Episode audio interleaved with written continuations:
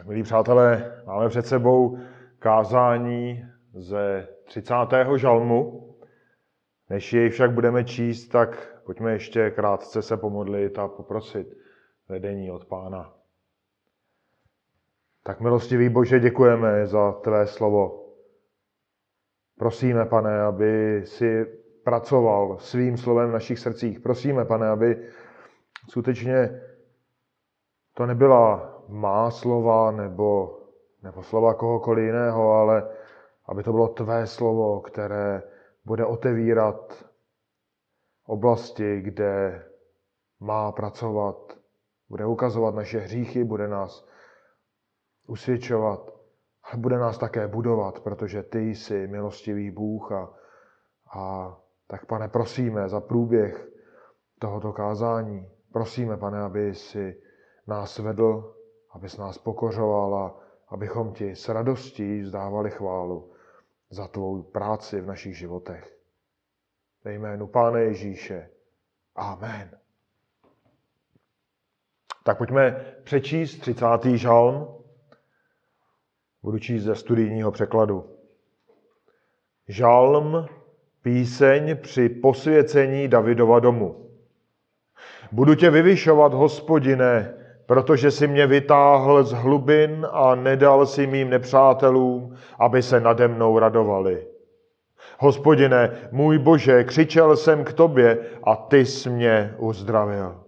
Hospodine, vyvedl jsi mou duši z podsvětí, obživil jsi mě, abych nesestoupil do jámy. Opěvujte Hospodina, jeho věrní, vzdávejte chválu jeho svatému jménu, vždyť jeho hněv trvá jen chvíli, jeho přízeň však celý život. Večer se uhostí pláč, ale ráno jásot. V dobách pohody jsem si řekl, nikdy se nepohnu. Hospodine, svou přízní si mocně upevnil mou horu, když si však skryl svou tvář, zděsil jsem se. K tobě, Hospodine, volám, prosím panovníka o smilování, k čemu ti bude má krev, když sestoupím v jámu? Bude tě chválit prach? Ten bude zvěstovat tvoji věrnost? Vyslyš mě, Hospodine, smiluj se nade mnou. Hospodine, buď mým pomocníkem. Mé kvílení si změnil v tanec. Rozvázal si mi žíněné roucho a přepásal si mě radostí, aby tě sláva opěvovala, aby tě sláva opěvovala a neumlkla. Hospodine, můj Bože, navěky tě budu chválit. Tak nevím, jestli jste viděli někdy sochaře, jak pracuje na svém díle. Takový sochař velmi trpělivě opracovává tvrdý blok kamene a kousek po kousku z něj vytváří nějaký umělecký monument. Ten beztvarý kámen postupně přetváří do výsledku, který zná jenom on. Nikdo jiný v tom kameni ten výsledek neuvidí, dokud to dílo nebude hotové. Ale po celou tu dobu ten sochař těmi svými přesně mířenými údery tak realizuje tu svoji jasnou vizi, kterou má ve své mysli před sebou. Nejprve odděluje velké kusy, potom odděluje menší a menší a jde do většího a většího detailu. Nakonec žádný detail nepomine a každý kousíček povrchu toho kamene projde jeho péčí. A nakonec před ním stojí zhmotnělá představa té jeho vize. Ta zhmotnělá vize, kterou měl celou dobu před sebou. A dole na zemi je hromada materiálu, který k tomu výsledku nepatřil. Napadlo vás někdy, že takto, přesně takto jedná Bůh se svými božími dětmi? Na počátku máme beztvarého hříšníka, ze kterého Bůh osekává velké nánosy hříchu. A jak Bůh postupuje v té své péči a v té své práci, tak se také zaměřuje postupně na větší a větší detaily a jde víc a víc do hloubky, až do hlouby srdce toho hříšníka. Všechno, co definovalo hříšníka předtím, to musí pryč. A tak té péči toho božího sochaře stejně tak neunikne sebemenší detail. A tak Bůh v té své práci také podřizuje vše své vizi, aby na konci toho celého procesu před ním stálo Boží dítě, podobné jeho synu Ježíši Kristu. To je Boží výchova. To je výchova, kdy Bůh osekává z hříšníka vše, co nepatří do podoby Ježíše Krista. Je to těžký proces, zdlouhavý proces, ale ten výsledek je vždycky vynikající. A tak, milí přátelé, víte, jak můžete přijmout co nejvíce z milostivé Boží výchovy. David nám v tomhle třicátém žalmu ve svém chvalospěvu tak nás učí třem krokům, které se máme naučit. Máme vyznávat své hříchy, máme prosit o milost a máme děkovat za vysvobození. Název toho dnešního kázání je Pod Boží výchovou. A tak pojďme k prvnímu bodu toho našeho kázání, který pokrývá prvních šest veršů. Bůh zachraňuje z hříchu. Tak ten dnešní žalm je krásným příkladem vysvobození Božího dítěte z hříchu. Máme zde pouhých třináct veršů, ale na nich vidíme úžasné dramatické přechody. Přechody mezi díkůvzdáním, mezi vyznáním, prosbou o milost a nakonec chválou Bohu. A my v úvodu máme takový zajímavý titulek. Titulek, který nám malinko přibližuje dobu, kdy ten žalm vznikl. Hovoří o písni, která byla složena pro příležitost zasvěcení Davidova domu. Existuje hodně diskuzí o tom, co ten, na co ten titulek ukazuje, ale myslím, že to nejjednodušší vysvětlení je to nejpravděpodobnější, že David složil tento žalm v rámci svých příprav pro stavbu chrámu. Víme, že David dělal mnoho kroků, aby jeho syn Šalamoun mohl dům, Hospodinův dům postavit. Plánoval, sbíral prostředky, sbíral materiál a také složil tento žalm pro budoucí zasvěcení Hospodinova domu. Ale daleko důležitější je Davidův stav, ve kterém se s ním setkáváme v tomto žalmu, ve kterém on ten žalm napsal. David byl obnoven z hříchu a byl uzdraven ze smrtelné nemoci. A právě ze srdce, které bylo naplněné chválou a vděčností Hospodinu, tak složil tento žalm. David touží vyvyšovat Hospodina. Jeho, jeho záměrem, tím začíná ten žalm druhý verš, jeho záměrem je vyvýšit Hospodina nade vše v jeho životě.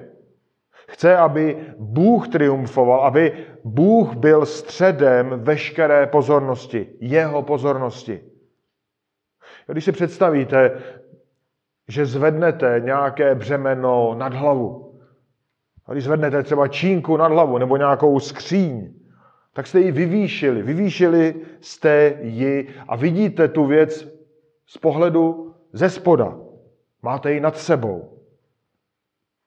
Platí, že také cokoliv vyvýšíte ve svém životě, nejen fyzické věci, tak je máte nad sebou a také platí, že se jim pak současně podřizujete. Právě o to Davidovi jde. On vyjadřuje, že navzdory tomu svému hříchu, ze kterého činil pokání, tak je to Bůh, kdo je nad ním. Je to Bůh, kdo je vládce, koho vyvyšuje, kdo je pánem jeho života. Je to Bůh, kdo je hoden stát v té nejvyšší pozici Davidova života. A David touží se Pánu Bohu podřizovat. A my hned v zápětí také čteme, proč tak touží. Proč? Bůh Davida vytáhl z hlubin. Bůh jej vytáhl, jako když se čerpá voda ze studny. Z hlouby studny. Vytáhl jej z díry, ve které se blížil smrti. Tou hlubinou, když čteme dále, byla smrtelná nemoc. Nemoc, kterou Bůh uvedl do Davidova života. A David křičel k Hospodinu ve své tísni a Bůh jej uzdravil. A tím vzal radost Davidovým nepřátelům. Ti Davidovi nepřátelé sledovali ten, ty, tu Davidovu tíseň, ten jeho těžký stav a těšili se, že David konečně zemře. Ale Bůh však vyvedl Davidovi, Davidovu duši z podsvětí. Z podsvětí, kam mířil. A udržel Davida naživu. David tudíž nesestoupil do hrobu, protože tam by veškeré jeho díku vzdání, to všechno by skončilo. Díku vzdání Bohu by skončilo v hrobě. A tak David zažil velmi těžký stav. Byl na pokraji smrti, už, už se viděl, že, že umírá, že sestupuje do hrobu. Už viděl ty své nepřátele, jak se radují nad jeho smrtí. Ale Bůh ve své milosti zasáhl. Použil si té těžké nemoci především k tomu, aby Davida duchovně uzdravil. Aby jej vedl k duchovní nápravě. Tak, milí svatí, my víme, že boží výchova je těžká. Potvrzuje nám to i velmi známý verš z listu Židům. Židům dvanáct, pátý a šestý verš čteme: Můj synu, nepodceňuj Pánovu výchovu, ani neochabuj, když jsi od něho kárán.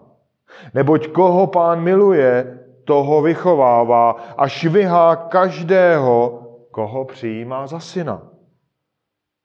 Autor nás tady vyzývá, abychom nepodceňovali význam boží výchovy, ale také, abychom neochabovali, když jsme kázněni. Boží výchova není trest. Boží káznění v životě křesťanů je prostředek k růstu, prostředek k růstu svatosti. Každý rodič, který miluje své děti, tak je kázní. Chce jim ukázat, jaké, jak zlé jsou důsledky jejich hříchu. Jaké důsledky, strašlivé důsledky má neposlušnost. A dělá to proto, že to je správné, a nedělá to proto, že se to líbí jemu nebo že se to líbí tomu dítěti. Nikomu z nich se to nelíbí a přesto to dělá. Ví, že to je dobré. Tak jistě jste zažili ve svých životech mnohokrát, kdy jste byli Bohem kázněni. Nikdy to nebylo příjemné. Bylo to pokořující, možná to i bylo bolestivé, ale vždycky to vedlo k dobrému.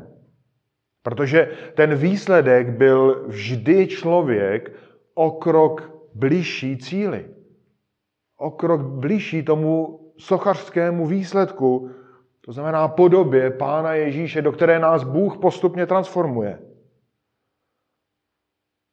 A přesně po téhle zkušenosti, kterou David zažil, kdy byl pokořený, ale také byl znovu závislý na Pánu Bohu, tak David vyzývá ostatní věrné, aby stejně tak jako on chválili Hospodina. Aby i oni opěvovali, aby vzdávali chválu Pánu Bohu. David je vyzývá, aby pozvedli své hlasy, aby zpívali Bohu. A vede je, vede celé to shromáždění věrných, aby vyjadřovali chválu Pánu Bohu za to, jak jedná v jejich životech. Předmětem té chvály, jak čteme, je jeho svaté jméno. Tedy, tedy to nejváženější, co reprezentuje Boha, co reprezentuje Boha před svatým lidem, co reprezentuje boží svatost, co reprezentuje tu obrovskou tíhu a vážnost, kterou prezentuje boží existence. Existence, která převažuje celý vesmír. Není nikdo jiný, kdo by si více zasloužil chválu. A právě proto musíme odhodit všechno ostatní a musíme se soustředit na svatého Boha. A David nám k tomu dává úžasný důvod. David nám dává v šestém verši důvod, nad kterým srdce každého božího dítěte se musí naplnit radostí, se musí rozjásat. David tam píše, pardon, vždyť jeho hněv trvá jen chvíli, jeho přízeň však celý život. David psal z bezprostřední zkušenosti. Bůh jej postihl smrtelnou nemocí. Ale v momentě, kdy David činil pokání, tak Bůh utišil ten svůj hněv. A ta boží přízeň trvala stále. Trvala po celý Davidův život. Dá se říct, pokračuje pro Davida dodnes a pokračuje na věčnost. tomu pak používá ke stejnému významu toho přirovnání rychlé proměny večerního pláče a ranní radosti, která se stane během krátkého spánku. Tak kolikrát jste už zažili, že večer se vám nějaký problém zdál složitý, neřešitelný, ale ráno bylo všechno jasnější. Věřím, že jste to zažili mnohokrát. A můžeme vidět, jak Bůh používá své milosti a své moci. A my můžeme vidět, jak jeho přízeň stále pracuje.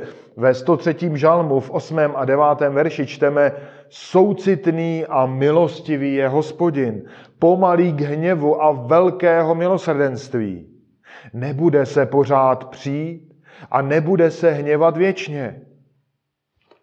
Milí svatí, my tady máme úžasnou jistotu, kterou nám písmo zjevuje. Úžasnou jistotu, že boží hněv trvá velmi krátce. Když zřešíme, tak v momentě, kdy činíme pokání, boží hněv je uhašen. I když pak musíme nést důsledky hříchu, a je to tak, že častokrát neseme důsledky svých hříchů, tak boží přízeň nás provází. A boží přízeň nám dává sílu to vše nést. Vzpomeňte si třeba zrovna na Davidův život. Vzpomeňte si, jaké důsledky v jeho životě, nejen pro něj, ale pro celou rodinu, měl jeho hřích s Batšebou. Jaké problémy z toho vzešly a trápily Davida až do konce jeho života. Rozbroje v rodině, ale Bůh vždycky Davida z toho vysvobozoval. A bojoval za něj a dával mu sílu to všechno snést. Úklady ve vlastní rodině, vraždy ve vlastní rodině. To byly důsledky hříchu, ale Bůh ve své přízni Davida tím provázal. Ale tady si musíme říct jednu bolestivou věc. Ti, kteří Boha neznají, tak s tímhle nádherným zaslíbením nemohou počítat.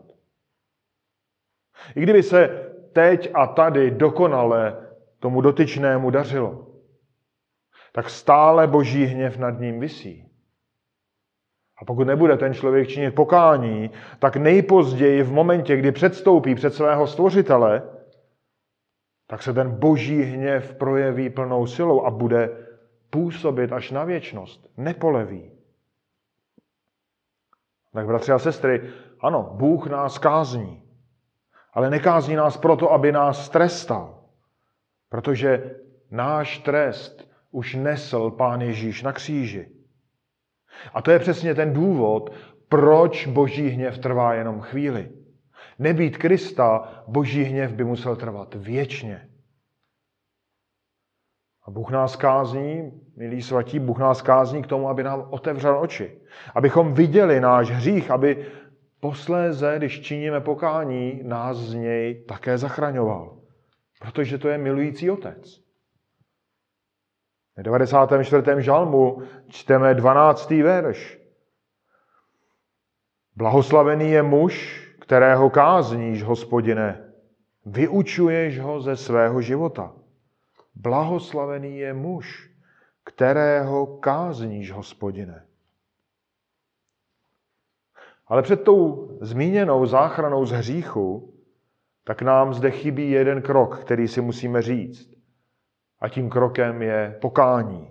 Máme zde druhý bod, verše sedm až jedenáct. Bůh vede k pokání z hříchu. Tak my se od poloviny toho žalmu, tak se dostáváme k příčině, proč vlastně Bůh Davida musel káznit. V sedmém verši David přiznává, že když mu bylo dobře, když ho nic netrápilo, když žádní nepřátelé nebyli na dohled, tak si řekl, nikdy se nepohnu. Nic mnou neotřese. Takhle to musí zůstat nastálo. Takhle dobře se musím mít navždy. Davidovi se zalíbila ta doba pohody. Komu z nás by se nelíbila? Ale musíme říct, že David se v ní doslova uvelebil. Začal spoléhat na okolnosti, ty příjemné, které zažíval, a méně na Pána Boha.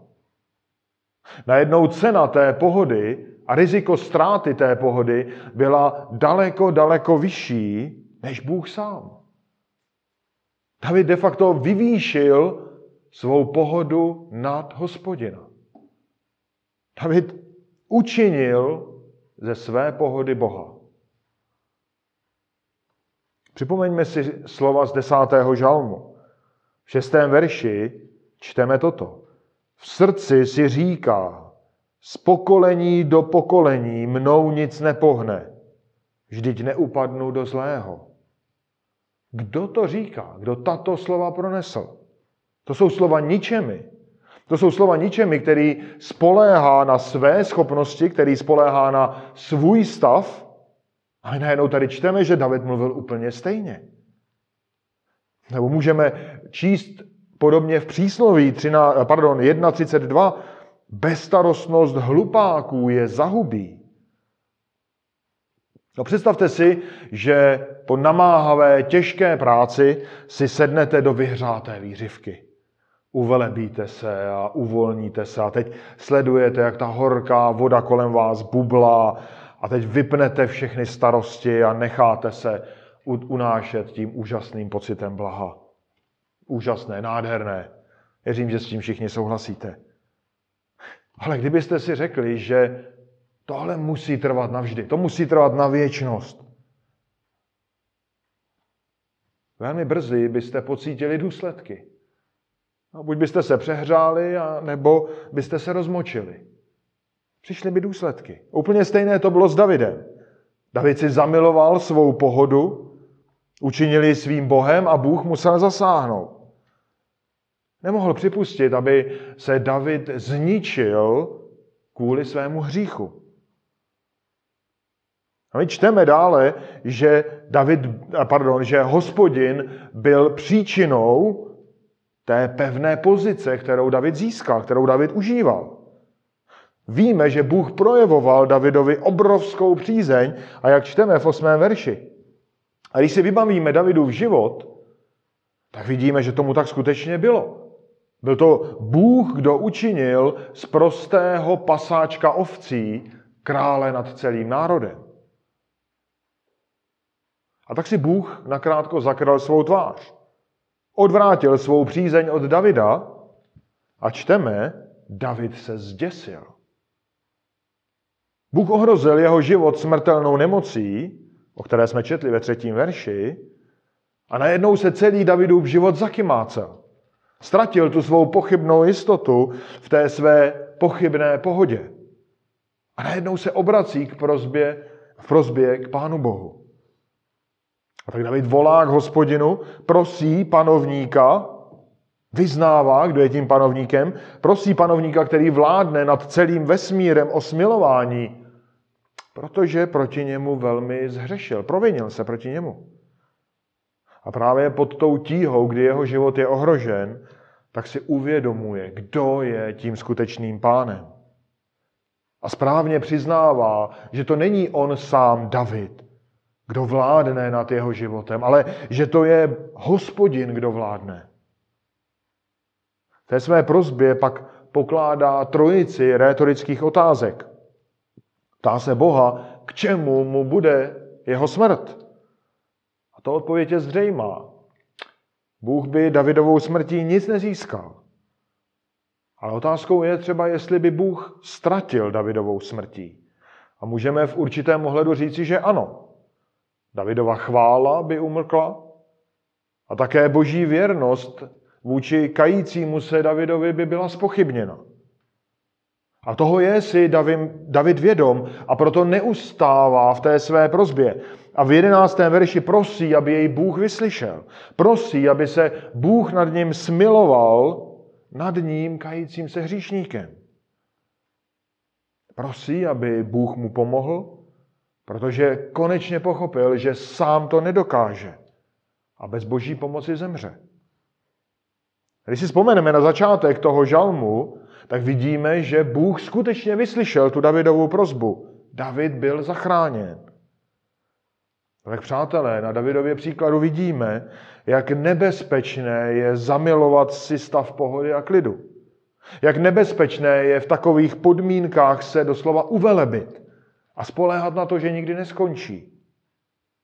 Milí svatí, nemilujme pohodu a klid, protože bychom mohli velmi snadno zapomenout na to, že jsme závislí na Pánu Bohu. Žádná pohoda netrvá věčně a každá pohoda, kterou zažíváme, je darem od Pána Boha. Zažíváte-li těžkosti? Milí svatí, prosím, chvalte Boha. Zažíváte-li pohodu? Chvalte jej dvojnásob. Máme zde ještě třetí bod. Bůh je hoden hříšníkovi radostné chvály. dvanáctý a třináctý verš. A tak tíže hříchu pro Davida zmizela, opadla, op, zmizela z Davidova srdce v momentě, kdy činil pokání. A Bůh ve své milosti tu tíži odebral z Davidova srdce. Odebral jeho zármutek z té smrtelné nemoci. Bůh jej uzdravil a uzdravil jej nejen fyzicky, ale uzdravil i to žalostné kvílení. A čteme, že žalostné kvílení změnil v tanec. Žíněné roucho, které symbolizovalo jeho zármutek, tak Bůh rozvázal. To, co Davida svazovalo a spoutávalo jej a tísnilo, tak Bůh nahradil radostí. No je to jako když jdete po dlouhé době se svým psem na procházku a pustíte ho z vodítka. Ten pes má velikou radost a z té nabité volnosti se začne radovat, začne pobíhat veselé kolem vás. A tu stejnou volnost zažil David, když jej Bůh osvobodil z pouta toho hříchu. A tak Bůh způsobil v Davidově životě veliký obrat. A vede jej tudíž také k veliké chvále. David poznal, že ta jeho samolibost je zcela marná.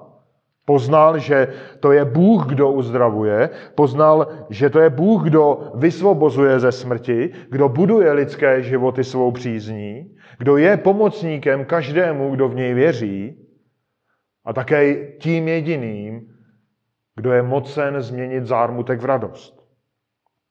A proto touží David, aby veškerá jeho sláva opěvovala Boha a aby neumlkla. David opět staví tu boží slávu nad sebe samého. Už není naplněn pýchou nad sebou samým. Protože Bůh je věrný vychovatel. A jako věrný vychovatel ukázal Davidovi jeho hřích a nechal mu ochutnat něco z ničivého dopadu toho hříchu. A tak můžeme vidět na třicátém žalmu, jak Bůh odsekl další výčnělek hříchu v Davidově životě. Jako ten sochař, aby se David víc blížil podobě svého spasitele. A díky tomu je David rozhodnutý navždy chválit Hospodina. Hospodina, kterého oslovuje můj Bože. Tak, bratři a sestry, je pravidlem, že když vyznáváme hřích Bohu a když prosíme o milost, tak se v našem srdci rozhojní pokoj, rozhojní se v něm radost. Radost, které v něm nebyly, když jsme byli v hříchu. A pak naše srdce touží vzdávat Bohu chválu, touží mu děkovat za tu úžasnou milost, kterou nám projevil a že nám díky oběti svého syna odpustil. Tak, milí svatí, potřebujeme se radovat z boží výchovy a ne ji vzdorovat a ne se ji vyhýbat. Pojďme si říct pár aplikací. Nejprve obecnější a potom konkrétnější. My jsme si na začátku tu boží výchovu přirovnali k sochaři. Sochaři, který cíleně opracovává kámen. A ten boží cíl ve výchově je jasný. Můžeme si připomenout verš z Římanům osm dvacet devět. Neboť ty, které předem poznal, také předem určil, aby byli připodobněni obrazu jeho syna. Tak, aby on byl prvorozený mezi mnoha bratřími. A tak každý z vás, kteří jste uvěřili v Pána Ježíše, tak každý z vás jste pod boží výchovou. A ta výchova má jasný cíl, který nám říká tento verš. Vést vás k podobě našeho Spasitele. Ale musíme si přiznat, že také stav každého z nás byl díky hříchu tragický. A častokrát se projevuje dodnes. A právě proto je boží výchova bolestivá. Bůh jako ten sochař musí z našich životů odseknout všechno, co není Kristus. Častokrát je to tak, že první nás zbavuje hříchů, které nejvíce milujeme, protože ty jsou také nejviditelnější. Ale tím Bůh nekončí. Bůh nezůstává jenom na povrchu, protože po celý život, od obrácení až do smrti, tak Bůh pracuje v hloubi srdce každého božího dítěte, aby je očistil a aby všechno, co neodpovídá předloze, to jest Kristu, aby odstranil. Možná byste si někdo položil otázku, proč to je nutné? Proč mě Bůh prostě nepřijme takového, jaký jsem? Ta odpověď je nakonec jednoduchá. Když si, uví, když si uvědomíme tu nekonečnou boží svatost, svatost, která nesnese nic hříšného, tak musíme pochopit, že Bůh musí všemi prostředky vymést hřích z našich životů. A může nás ponížit do prachu země, může nám vzít pozemské věci, může nám vzít přátele, vztahy, cokoliv, může ohrozit náš pomíjivý lidský život a může použít i další legitimní způsoby své boží výchovy k tomu, aby odsekával hřích z našich životů. A používá je oprávněně, i když se nám to nelíbí. A používá je k tomu nejlepšímu, abychom se víc podobali jeho synu. Používá je k tomu, abychom se méně podobali světu. Světu, ve kterém jsme byli zapojeni do vzpoury proti tomuto milostivému otci. Tak ačkoliv ta boží výchova tady a teď bolí a je nepříjemná a častokrát se nám nelíbí, tak, milí svatí, věřím, že ten výsledek oceníme po celou věčnost. A už nakonec teď máme a můžeme oceňovat výsledky boží výchovy. A proto přijměme boží výchovu. Vyznávejme své hříchy. Děkujme Bohu za jeho milosrdenství a za jeho záměr, že nás, vzpůrné hříšníky, touží připodobnit jeho vlastnímu synu. Synu, který zaplatil za naše hříchy. Jaké si myslíte, že Bůh používá nástroje pro svou výchovu? Tak v Davidově případě to byla nemoc. Určitě to může být jeden z nekonečného počtu palety božích nástrojů. Ale častokrát, bratři a sestry, je to úplně to nejběžnější, co v našich životech máme. Například naše nejbližší. Častokrát je to tak, že skrze naše nejbližší nám ukazuje hříchy a ukazuje tu naši potřebu růst v závislosti na Bohu a růst ve svatosti. Manželé a manželky. Ti z vás, kdo máte manžela nebo manželku, tak to je nejbližší osoba, kterou ve svém životě máte. Nemáte nikoho bližšího a právě proto oni vám často mohou ukázat hříchy, které nechcete vidět. Poslouchejte, co vám říkají. Mluvte o tom, modlete se společně za tyto věci. A buďte vděční, že Bůh vám dal do života protějšek, který vám ukazuje na vaši slabost, na váš hřích. Rodiče, rodiče, věřím, že málo kdo vás dokáže přivést na hranu, řekněme, psychické rovnováhy, než vaše vlastní dítě. Vybavuji si slova z jednoho kázání, ten kazatel řekl, že Bůh jistě dal roztomilost dětem proto, aby je jejich rodiče pro hříšnost těch dětí nezabili. Tak zní to tvrdě, zní to hrubě, ale, ale rodiče, buďte vděční za to, jaké výzvy děti přináší do vašich životů. Protože jinak byste nikdy nezjistili, jak slabí jste. A mluvím z vlastní zkušenosti. A jak moc potřebujete Boží milost pro jejich výchovu. Děti. I pro vás platí, že těmi, kdo nejvíc odhaluje vaši hříšnost, jsou vaši rodiče.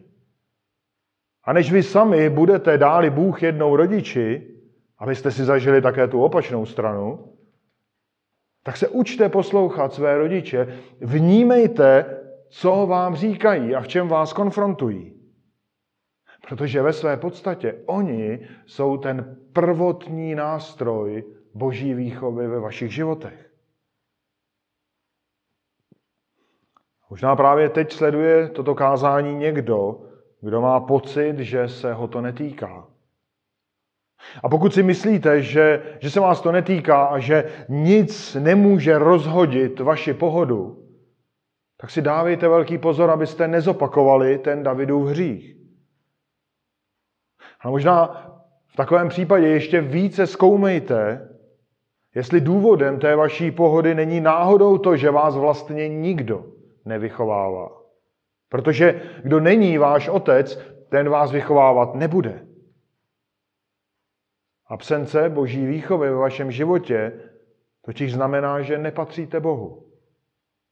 A pak vám, hří, pak vám říkám, hledejte odpuštění vašich hříchů v Pánu Ježíši Kristu.